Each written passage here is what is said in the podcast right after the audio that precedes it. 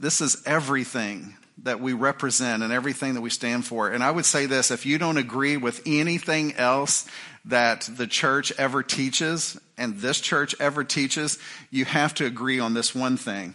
Jesus is the Son of God. He is the Son of God. He is God. We have a Trinitarian view of God because that's what the Bible teaches us. In John chapter 1, it says, in the beginning was the Word. The Word was God. The Word was with God.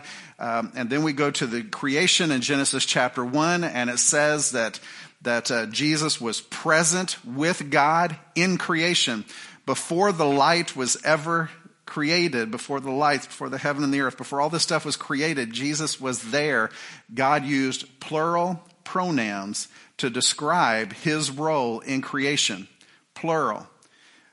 Jesus, Holy Spirit, God the Father, they're all together. They're all equal. They're all one, but they're all distinct. Some people would say, well, it's kind of like the three different forms of water. You know, you have your solid, you have your liquid, you have your gas form.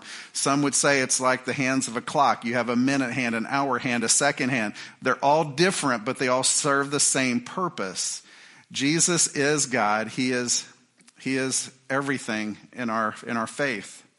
So I want to start by just sharing some of the verses to just confirm in you that Jesus said he is God, that he is connected to the Father, and that they are one. So you might write these down. We're going to go through these quickly, but then we're going to get into really the way I think that we're supposed to talk about this subject matter.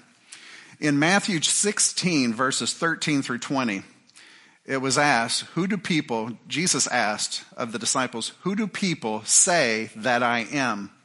Simon Peter answered, "You are the Christ, the Son of the living God." And Jesus replied, "Blessed are you, Simon, son of Jonah, for this was not revealed to you by man, but by my Father in heaven." In John chapter 4, Jesus having a conversation with the woman at the well, and she said, "I know that Messiah," in parentheses, called Christ, "is coming. When he comes, he will explain everything to us." And Jesus declared, "I who speak to you am he." And in John chapter 10, 25 through 26, it says that if you are the Christ, tell us plainly. And Jesus answered, "I did tell you, but you do not believe me. The miracles I do in my Father's name speak for me, but you do not believe because you are not my sheep." In John 10, 33 through 36, it says that we are not stoning you. These are the religious figures. "We are not stoning you because of any of these," bracketed, "miracles," replied the Jews, "but for blasphemy, because you are a mere man claiming to be God." This is the most definitive of all of the verses for us. If we've ever questioned whether or not Jesus is really God or the Son of God, this is it. Remember what he was crucified on the cross for. Not because he healed people, cast out demons, or loved people, and included outsiders into the mix. It was because he claimed to be God. And that went against the Jewish law, the Jewish customs, and everything the Jews represented. This mere man cannot possibly be our God. And so they killed him for his accusations and declarations. In Mark chapter 14, 61 through 62, again the high priest asked him, "Are you the Christ, the Son of the Blessed One?" And he replied, "I am," said Jesus. "And you will see the Son of Man sitting at the right hand of the Mighty One and coming on the clouds of heaven." And then in John 8:58, he says, "I tell you the truth, before Abraham was born, I am." Now, if you go back to Exodus 3, when Moses stood before God at the burning bush, and he says, "Now, when I go to Egypt, when I go to my people, and I tell them that you have sent me to them, who do I say sent me?" And God used two words, "I am has sent you." What that little pithy phrase means is, in the Greek, it would be the word ego. In the Hebrew, I can't remember how to pronounce it, but it's equally as significant.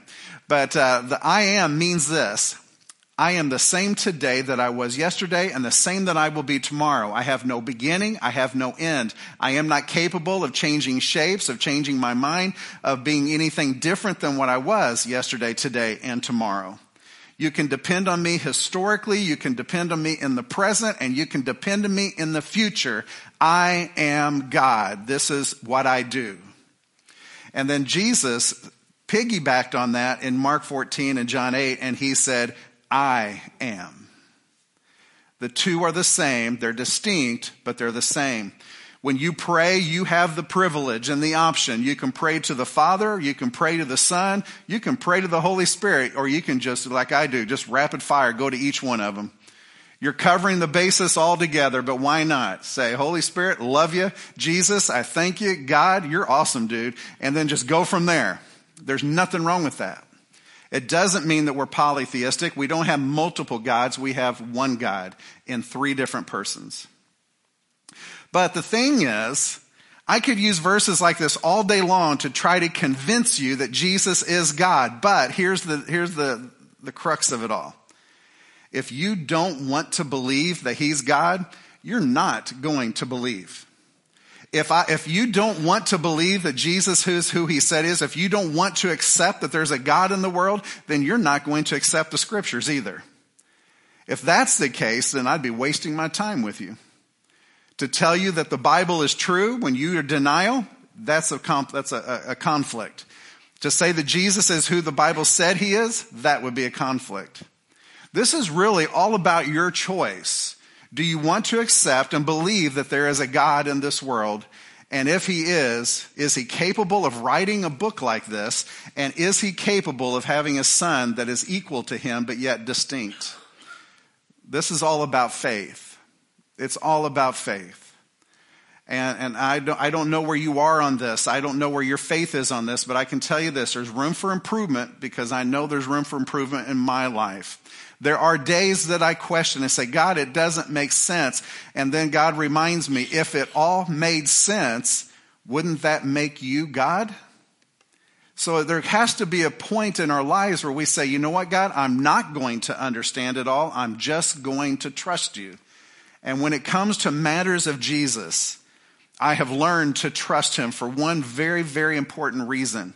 Without Jesus, I would not be saved from my sinful life.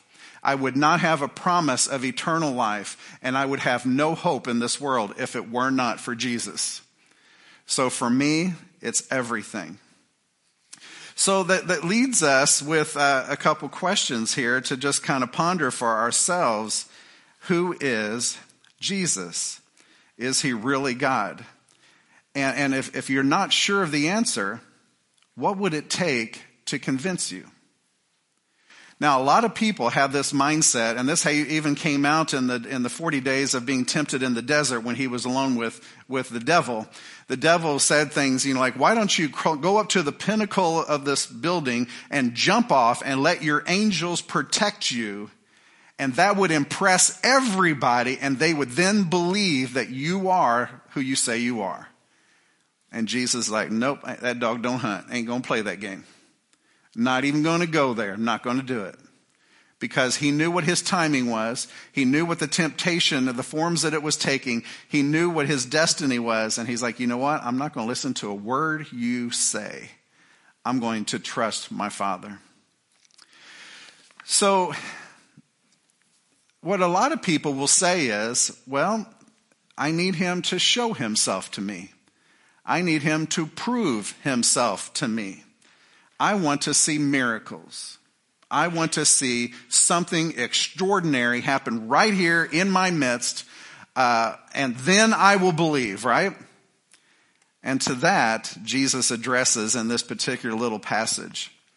It is a wicked generation that asks for a miraculous sign. But he says this, none of you are going to get one. Now, this is kind of interesting because we read all through the Gospels, and we find example after example after example of him performing miracles. But he says to this generation, this wicked generation, evil generation, you're not going to get a sign other than this, the sign of Jonah. Now, we read through that, and I've read this many times. I'm like, okay, sign of Jonah. What in the world is that supposed to mean, right? But he makes it very clear here, the sign of Jonah. When he went to the Ninevites, remember Jonah was swallowed by the whale, spit up on the beach. He went back and he said, okay, God, I don't like Ninevites.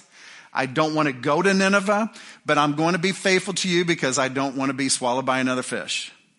And so he goes to Nineveh and he proclaims the good news to them that there is a God. And they all turned.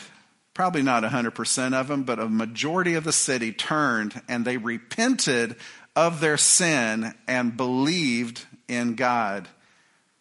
You see, for the Ninevites, the sign that they were seeking was Jonah. Jonah was their sign of who God is, of what God wants, what God desires, his capabilities, his power, his nature, his character. All of that wrapped up into Jonah. When Jonah said, I will go and I will preach, but I know the reason he didn't want to go is because he knew they would convert. They would repent and be changed, but he didn't like them that much. Jesus says this, as Jonah went to the Ninevites, as Jonah was a sign to the Ninevites, I am the sign for you. So in other words, what he's saying, okay, I understand you all want a miraculous sign. You want a provocative sign. You want a strong indicator that I am God, that I am who I said I am. Here I am. I am your sign. And the people are like, that's not good enough. You're going to have to do better than that. But that's all they're going to get. Jesus is the sign that he is God. Everything about him is a sign. Everything is a testimony as to God. Now, here's the crazy part of this that we need to understand. What Jesus was identifying for us more than anything else was the love of God. The love of God. And we could get distraught. We could say, no, I want God to be a provider, a protector, a military warrior is what the Jews were hoping for throughout the Old Testament. Whatever it is that you really want of God fails in comparison to this one reality. What you really need is to know that you have a God who loves you. And this is where a lot of people go wrong. It would be easier, it would be funner, it would be less convicting to just follow rules and jump a couple hurdles and say, I've done what I need to do. Now I am a Christ follower. But to love God, that's what separates the men from the boys and the girls from the women.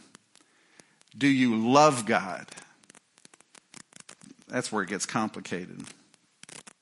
So he says to them, I am your sign. I'm the only sign you're going to get. This is it. This is all you're going to get. He goes on further and he talks about the Queen of Sheba, the Queen of the South, that she came from the South. She traveled all over looking for Solomon because of his reputation of wisdom.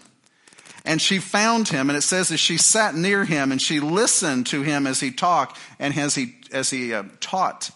And she was a believer that Solomon is extremely wise. And Jesus says, the men of Nineveh will stand up at judgment with this generation and condemn it, for they repented at the preaching of Jonah, whereas the Israelites did not. And now there is one greater than Jonah right there. There's one greater than Solomon right there. In Jesus, greater wisdom, greater signs, greater testimony. But the Ninevites, the foreigners, repented. The queen, she didn't say she repented, but she was a believer. Whereas the Jews, God's chosen people, are just plumb religious and narrow-minded and stuck on their own agenda. The Ninevites will stand in judgment against them. So here's some things to ponder.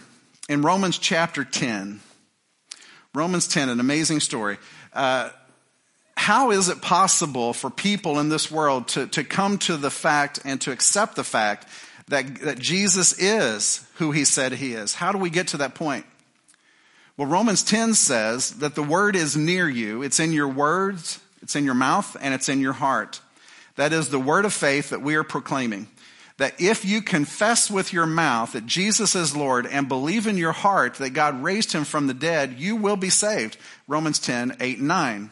So it's a two-part conversion. It's a two-point acceptance, that you confess it with your mouth and you believe it in your heart. Now, this is, again, a problem area for a lot of people, because we like to think, I believe in God, therefore I'm good.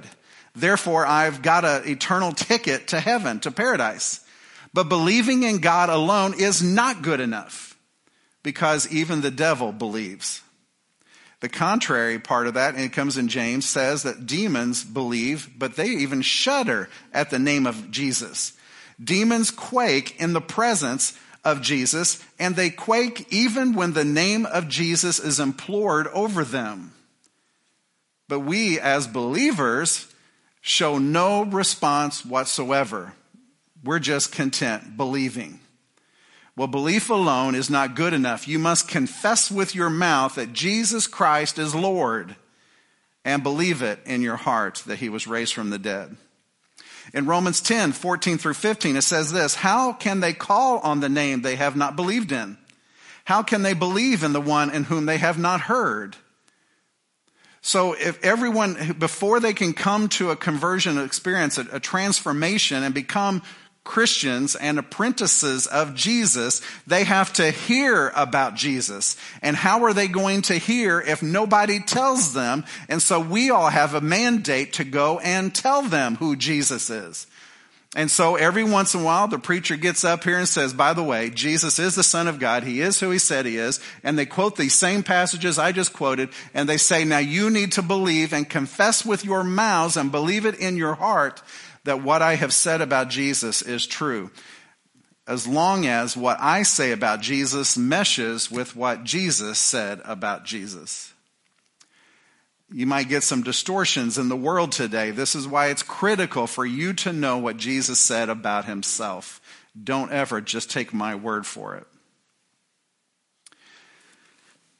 So what will it take to convince the world that Jesus is who he said he is? I've got some other passages for you, and I'll be brief on these, but they're all very critical. Matthew chapter 12 is the first one. Because, you know, what it comes down to, we are people that would like to see miracles. We would like to see proof that he is who he says he is. And this is what's, I'm not being judgmental because I've been there. But what's interesting is when somebody who is not a believer says to you, how do you know Jesus is the only way? And a lot of times the believers buckle under the pressure. And you might say, I really don't know how to answer that. I've had several people ask me, how do I answer that? And I will tell them, just tell them what you know, what you've heard, what you've seen, what you've touched with your hands. Testify to what you do know, and God will take it from there. But the fact is, we buckle because we don't know how to answer that. In Matthew 12, starting with verse 38, it says that some of the Pharisees and the teachers of the law said to him, teacher, we want to see a miraculous sign from you. And he replied, a wicked and adulterous generation asks for a miraculous sign. We'll skip ahead. Matthew 16, verse 1. This one's a little bit more interesting. The Pharisees and the Sadducees came to Jesus, and they tested him by asking him to show them a sign from heaven. Now we have a game changer. They're not just curious. They want to test him. Jesus don't play that game. He don't play that game. So Jesus, knowing that they were just testing him, They weren't really interested in seeing a miracle. They were hoping that he would hang himself. They were hoping that he would do something or say something by which they could hate him for. They were testing him to see if he was really godly, if he was really who he said he was. Jesus caught on to it. In Mark chapter 8, verse 11, hopefully I can make sense of these when we come to the end, or hopefully God will, rather, because I'm not smart enough. But in Mark 8, verse 11, here we go. The Pharisees came and began to question Jesus, to test him again. They asked him for a sign from heaven. He sighed deeply and said, why does this generation ask for a miraculous sign? I tell you the truth, no sign will be given to it. One of the foundational tenets that I'm trying to impress upon you is this. The things that we would call miracles throughout Jesus' life, healing the sick, casting out demons, we would say were miracles. The Jewish people, the religious leaders, did not see those as being significant miracles. Why is that? One is because Jesus sent out his disciples to do the same things that he was doing. And so if you have Peter, James, and John casting out demons and healing the sick, then doesn't that downplay what Jesus is and who he claims to be? So to them, that wasn't miraculous. And if you think about it even further, sorcerers and magicians and witches could do that. They could heal people. Doctors could heal people by making some kind of a chemical compound and putting it on their eyes. Their eyes could be restored. So they didn't see those things as being significant miracles. So we would have to say, okay, if those are not really classified miracles to the religious people, what are? Well, you remember when Jesus walked on water, none of the religious people were present. He didn't do it for them. He did it for his disciples. When Jesus fed the 5,000 and then later the 4,000, the religious people were on the outskirts watching in, looking in. They weren't really, they probably, I would say, they weren't there when they saw the bread multiplied and the fishes multiplied. Even the disciples didn't see it. They just kept passing it out and it wouldn't run out. It wouldn't come up empty. And so for those types of things, I don't believe they were ever there to begin with. I don't think they ever saw it. And so their eyes weren't opened. When he raised Lazarus from the dead, they heard the story, but they weren't there because they didn't go to funerals because religious people aren't supposed to be around dead bodies. So they wouldn't have been there unless, they knew somebody. They didn't really see those things. But you see, they really weren't looking for the right reasons. Interesting stuff anyway to me. In John chapter 2, well, first we go to Luke 11:16. Basically says the same things. Others tested him by asking for a sign from heaven. And in John chapter 2:18 it says, then the Jews demanded of him, what miraculous sign can you show us? And listen to what they said, in order to prove your authority to us. As if Jesus needed to prove it to them.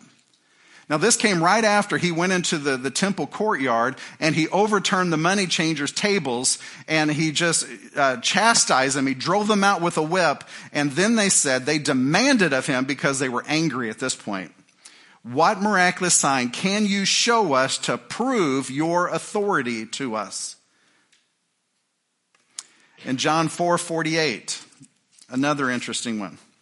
He says this, unless you people see miraculous signs and wonders, Jesus told them, you will never believe. 1 Corinthians 1:22, the Jews demanded miraculous signs and the Greeks looked for wisdom. So this is just interesting to me, because everyone wants to see a sign. They want to see a miracle. They want to see something amazing. And even when they see it, they still don't believe it. They still don't believe it. Jesus knows that. God knows that. So don't be looking for a sign that will be contingent upon whether or not you believe or not. Because he isn't going to play that game with you. He knows that if your heart is already calloused, he could do 100 miracles in your presence and you still won't believe. So don't make that a criteria for him. In Matthew 11:21-24, this is convicting stuff. He says, woe to you, Chorazin. Woe to you, Bethsaida. If the miracles that were performed in your towns had been performed elsewhere, you had been, oh wait, hold on, I've got this all backwards. I better go here. I wrote it down wrong. I don't want to confuse you. I really don't. But in Matthew 11:21-24, let's just get this right from the horse's mouth. I'm sorry, Jesus, I didn't call you a horse. Anyway, He says, woe to you, Chorazin, woe to you, Bethsaida, if the miracles that were performed in you had been performed in Tyre or Sidon, which were pagan nations that had polytheistic and demonic gods that they followed, if those miracles would have been performed in those two towns, you would have repented a long time ago with sackcloth and ashes. But I tell you, it will be more bearable for Tyre and Sidon on the day of judgment than for you. And you, Capernaum, will you be lifted up to the skies? No, you will go down to the depths. If the miracles that were performed in you had been performed in Sodom, it would have remained to this day. So those three cities are isolated because of their weak faith and their obstinance to the things of God. If the miracles were performed in your towns elsewhere, those people would have repented, just like Nineveh under Jonah's preaching. But because you're so calloused, because you're so stubborn and stiff-necked, because you're so abhorrent and so resistant to the things of God, you're going to be judged critically for this, and you will spend your eternity in judgment for this. All because they looked for a sign, but they had no intentions of ever accepting those signs as proof of who God is. This is a wicked and adulterous generation. This is an evil generation that's never satisfied when God shows up and does a miracle. When God does something amazing, people learn how to dismiss it. Today, a person could be healed in a hospital, and we'll just give credit to the doctors because of all their education. When extra money is raised, we know we have a goal to raise money, and all of a sudden this huge gift comes in. It's just because somebody had a death in the family. God had nothing to do with it. When your marriage is saved, it's because of your humility, not because of any divine interaction. When your child says, I want to learn about Jesus, and you're like, well, somebody's been talking to you because he never would have came up with this on his own. You know, there are miracles in us and around us all the time, and still people don't believe. So let's quit asking for a sign. Let's just start trusting him, believing him, and following him, and expecting him to show us the way and show us the decisions we need to make. But I hear this all the time. I don't know if I should marry this person or not, so I'm praying that God gives me a sign. When I was in Owensboro, Kentucky, a lady came to the church and she says, well, we were looking for a sign that this was the right church for us. And after the service did not impress them. But after the service, they walked out to the parking lot, and while she was getting into her car, she saw some sticks or a leaf or something that had the formation of a cross in it. And she said, up, there's my sign. This is where God wants me to be. I'll tell you this one. I won't tell you completely the details of it, but this one is the one that opened my eyes. I was preaching at the Peoria Rescue Mission one afternoon, and I did a message from the book of Matthew or Luke. I don't remember which one. But afterwards, just listen to what I'm saying. A homosexual man came up to me and he said, thank you so much for that message. It has connected with me so much. Because I believe God sent me here to meet Matthew over here.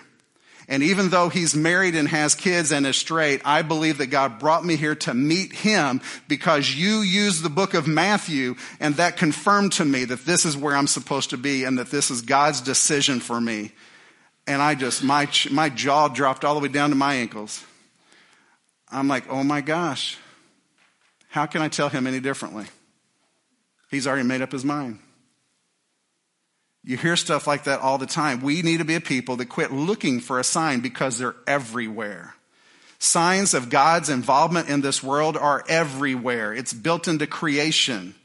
The signs of miracles are everywhere. They're all around us. Every time a person says, I want Jesus in my life, I want to be baptized into the faith, that's a miracle. Any time a person overcomes an addiction is a miracle.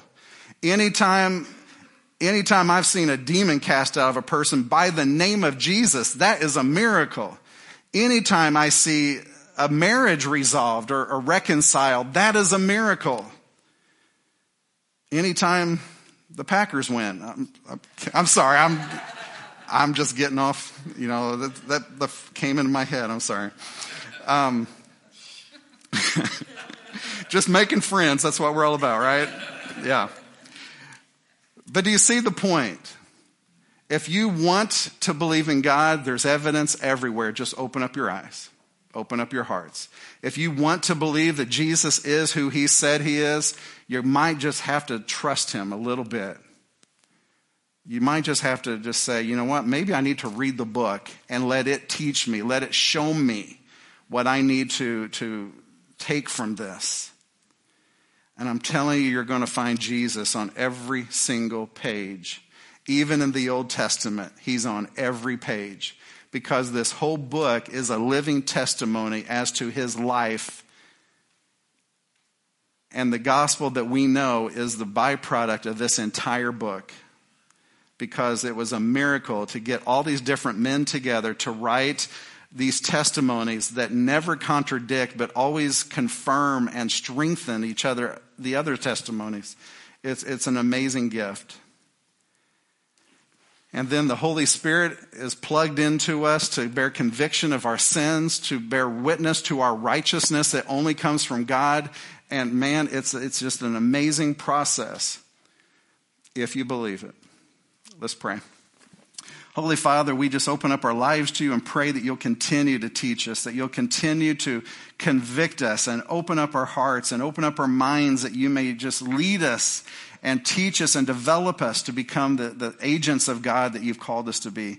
Help us, Father, for the sake of this messed up world, help us to be believers who are completely convinced, not because of signs, but because of your testimony.